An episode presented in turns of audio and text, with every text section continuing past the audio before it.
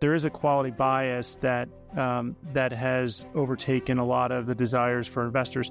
And so the reason we suspect that's happening is there's a fear that, you know, given this historical rate hiking cycle around the world, there's a lot of uncertainty, obviously. To hear more about managing risk in the face of uncertainty, subscribe to PGIM's The Outthinking Investor in your favorite podcast app.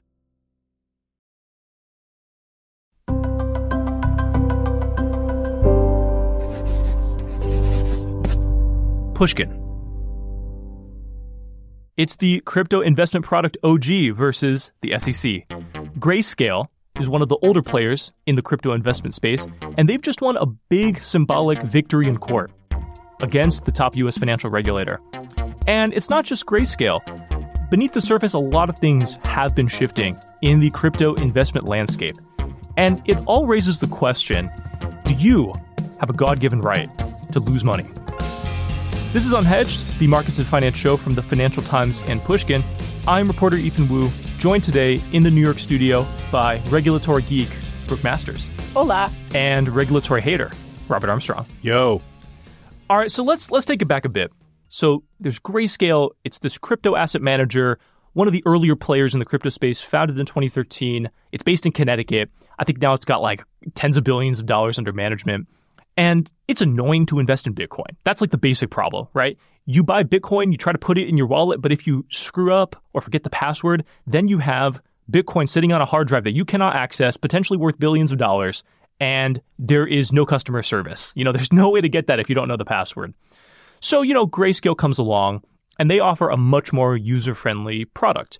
You give them money, they go out and buy Bitcoin, they worry about all the custody issues, and you just get a share in their Bitcoin trust. But there's was always like a weird part of this Grayscale Bitcoin Trust product, which is that you can put the money in, but it's pretty hard to take it out, right? It's a closed fund. This has been, I think, a bit of a friction point for investors in Grayscale. And so Grayscale wants to offer an ETF that invests directly in Bitcoin, the same way that you could buy an ETF that invests directly in gold. But this has not been smiled upon by the Securities and Exchange Commission. Uh, but to understand why, you need to go kind of a level deeper and understand the difference between actual Bitcoin and Bitcoin futures. So, the weird thing, I would say the absurd thing about how retail investments in Bitcoin have been regulated up until this point is that the SEC has allowed these products to exist in the case of Bitcoin futures, mm. just not spot Bitcoin, Bitcoin itself. Now, this is weird for a couple of reasons. Reason number one is that futures products have an intrinsic financial drag. Yeah. For slightly technical reasons, the process of constantly buying new futures on an underlying asset to replace those that are expiring. Yeah. That costs money. There's a, what they call a roll cost to that. So there's just this drag in these futures based Bitcoin products that is just a loss for the investor. Yeah. So that that's bad in itself. Yeah. The other thing is the SEC says it doesn't want people investing in spot Bitcoin because that market is vulnerable to manipulation. It's not regulated. There may be baddies, God knows where, controlling the price. It is, however, comfortable with you buying a futures based product built on that potentially manipulated spot market. This is very strange. Why would that extra layer of complexity and expense solve the problem of the spot market? Well, the answer, the SEC, as I understand it, Brooke may read it a different way, is that, well, there is a futures regulator. So there's the CFTC, which regulates American futures trading. So at least there's a grown up in the room. Yeah. This gets us right to the heart of the Grayscale versus SEC case. And Brooke, maybe you can kind of lay out what happened there. So, what happened was Grayscale applied to convert the trust into an exchange traded product, and the SEC said no. Yeah.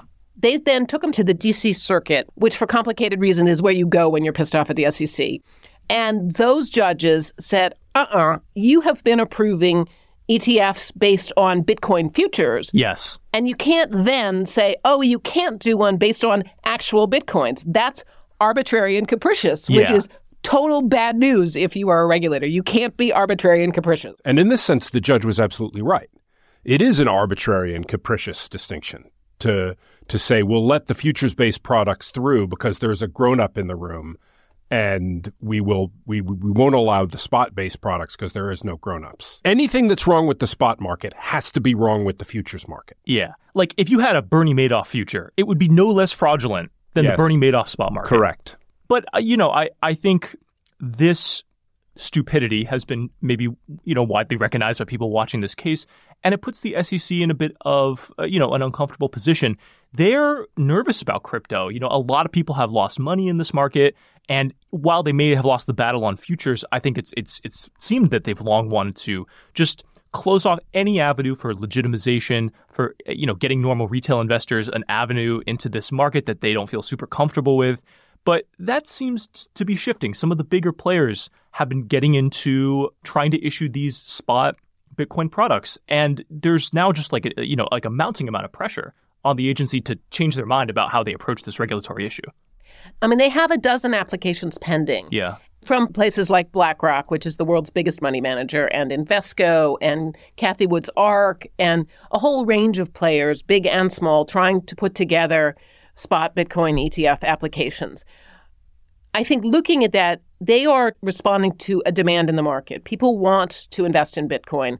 They would rather do it in a way that doesn't involve having a secret key that you can then, like, by mistake throw out or put into a landfill, as we some of those famous stories are. And they'd also like to invest in Bitcoin in a place where the people who are holding the actual Bitcoin that you are trying to buy are not thieves. yeah, Or if they are thieves, you at least can sue them and get your money back because they're Americans and you have have access to a court system. And so I think that there has been a recognition at the SEC that they're probably fighting a losing battle.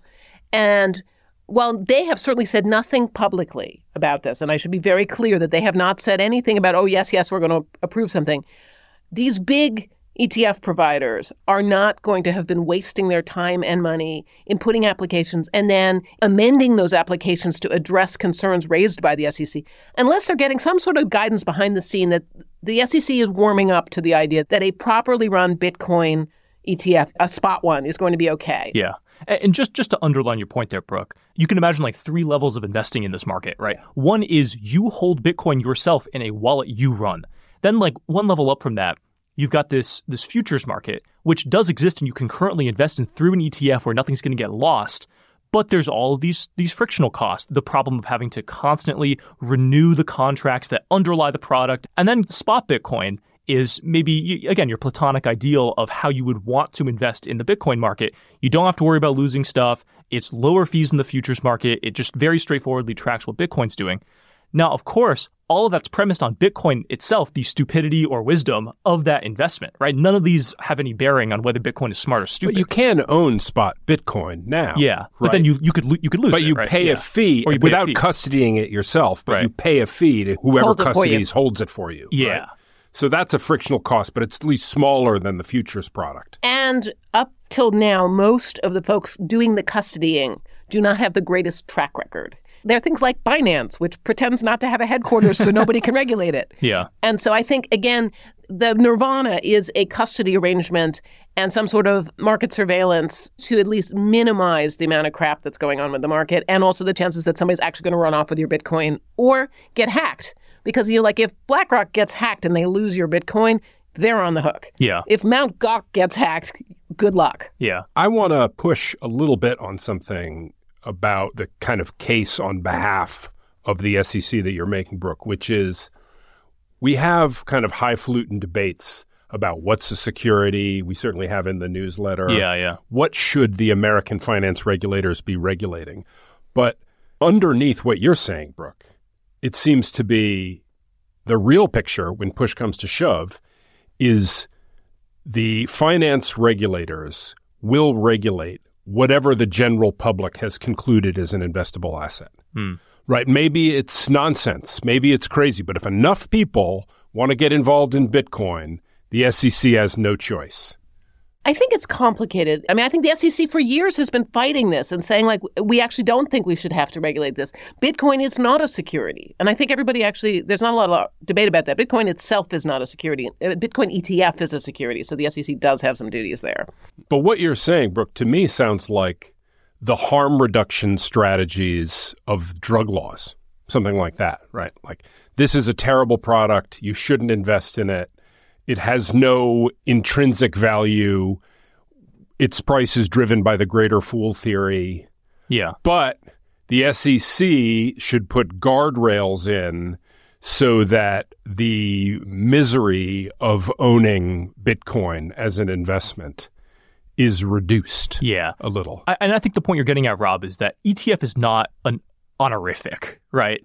The wrapper has not much to do with the validity of the of the investment. And you know, I, I think this is where again the SEC isn't an uncomfortable position. They've taken this stance that will allow a futures ETF that is uh, effectively just a worse version of the spot ETF to exist, thereby bleeding out investor money through fees rather than through the volatility of Bitcoin. But that's outside of, of, of their remit to kind of make that call. And I, I think that's that's why they're coming under so much pressure. It's interesting. A couple of the consumer groups are saying, well, like the answer to this is ban the, the futures ETFs too. Just say none Could of be, it. could be. I think it's kind of too late on that. But that's like a more consistent position, right? Absolutely. No, I mean, that's what the consumer groups have been pushing for for forever. It is interesting how many crypto people compare the SEC's attempt to hold back the tide on this one with prohibition. Mm. You know, like we tried prohibition. It didn't work very well. It led to a lot of people shooting each other in Chicago. and ditto with, you know, I think we're coming around to the idea that it doesn't work with marijuana either. And so I think there is a harm reduction. I think you're not wrong, Rob. I just, on principle, would prefer, as I've written in the column, to just have investors learn their lesson from the market. You know, a lot of investors clearly got smoked in the first Bitcoin winter. That probably did the world of finance more good than all this regulation is going to do. And another couple of winters, and maybe the whole thing will go away. But, you know, I I can see and I sympathize with the regulation as harm reduction approach, but I, I don't think it is the best in the long run. I think the SEC's hand has been forced. They've lost this one. That's the problem. Is they are, they no longer have the option of ignoring the thing. Having allowed Bitcoin futures, which you can say maybe that was a s- that was probably a stupid idea to begin with. Having allowed it, I think they are now trapped. In an ideal world, I kind of agree with you. I, I for years thought the SEC should not have anything to do with Bitcoin. But I think it's too late. It's it's a bit like, can you imagine like the horse and carriage people? Like those cars things, those kill a lot more people than horses. They are bad, but the car's there. Once the car's there, you got to Yeah. have stoplights. Yes. Come come smoke this government approved weed. Uh, no, I mean, that's really where we are, and we'll see how that goes. I mean, uh, what we know right now is that it makes New York City smell like marijuana. We'll see what, I mean, all I would say about the prohibition metaphor is that an often forgotten historical fact is that during prohibition, people drank a lot less alcohol. You know, we've made a choice to make this stuff legal.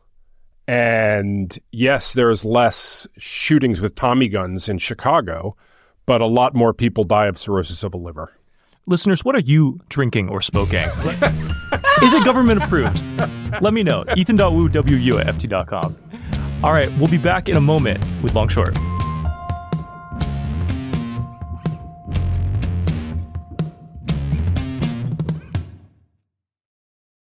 What we want to maximize is not expected return. It's not expected wealth.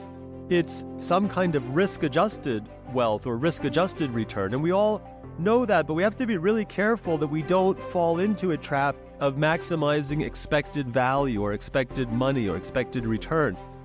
To hear more about managing risk in the face of uncertainty, subscribe to PGIM's The Outthinking Investor in your favorite podcast app. Welcome back. This is Long Short, that part of the show where we go long a thing we love, short a thing we hate. As usual, on an episode with two guests, I'm stepping out of the way. Brooke, do you have a long or a short? I have a short, but it's actually a thing I love, and I'm very sad about it. I am short the administrative state, which actually I'm quite fond of because it does lots of good things. The Grayscale decision we've been talking about, plus the recent decision by industry to sue to stop the new rules for private funds that the SEC put out recently, are going to be picked up by the courts And they are going to use this to dismantle a lot of the regulatory state that's been built really since the New Deal. This is going to create all kinds of opportunities for industry to try and push back against rules. it, it is going to hamper efforts to impose new rules on all kinds of industries, from cars to coal to the securities industry and farming, even. And I think what we are seeing is a real sea change in the way American government works. Mm. If listeners are interested in this private funds decision, might I recommend today's Unhedged newsletter? Rob, are you long something? Uh, slightly more cheerfully, but also related to the U.S. government. The two-year Treasury is yielding 5% again, or actually this morning it fell two basis points to 4.98%, I see on my smartphone here. But man, I think lending the U.S. government money for 5% over two years, if inflation doesn't explode upward again, you're going to be glad you did that. That seems like a pretty good return. So I'm, I'm long the two year. Yeah. S- simple man. See 5%, I buy. Yeah. All right, Brooke and Rob, thanks both for being here. Uh, we'll have you both back soon, and listeners will be back in your feed on Tuesday with another episode of the Unhedged podcast. Catch you then. Unhedged is produced by Jake Harper and edited by Brian Erstadt. Our executive producer is Jacob Goldstein. We had additional help from Topher Forhecz. Cheryl Brumley is the FT's global head of audio. Special thanks to Laura Clark, Alistair Mackey, and Jess Trulia. FT Premium subscribers can get the Unhedged newsletter for free. A 90-day free trial is available to everyone else. Just go to ft.com slash unhedged offer. I'm Ethan Wu. Thanks for listening.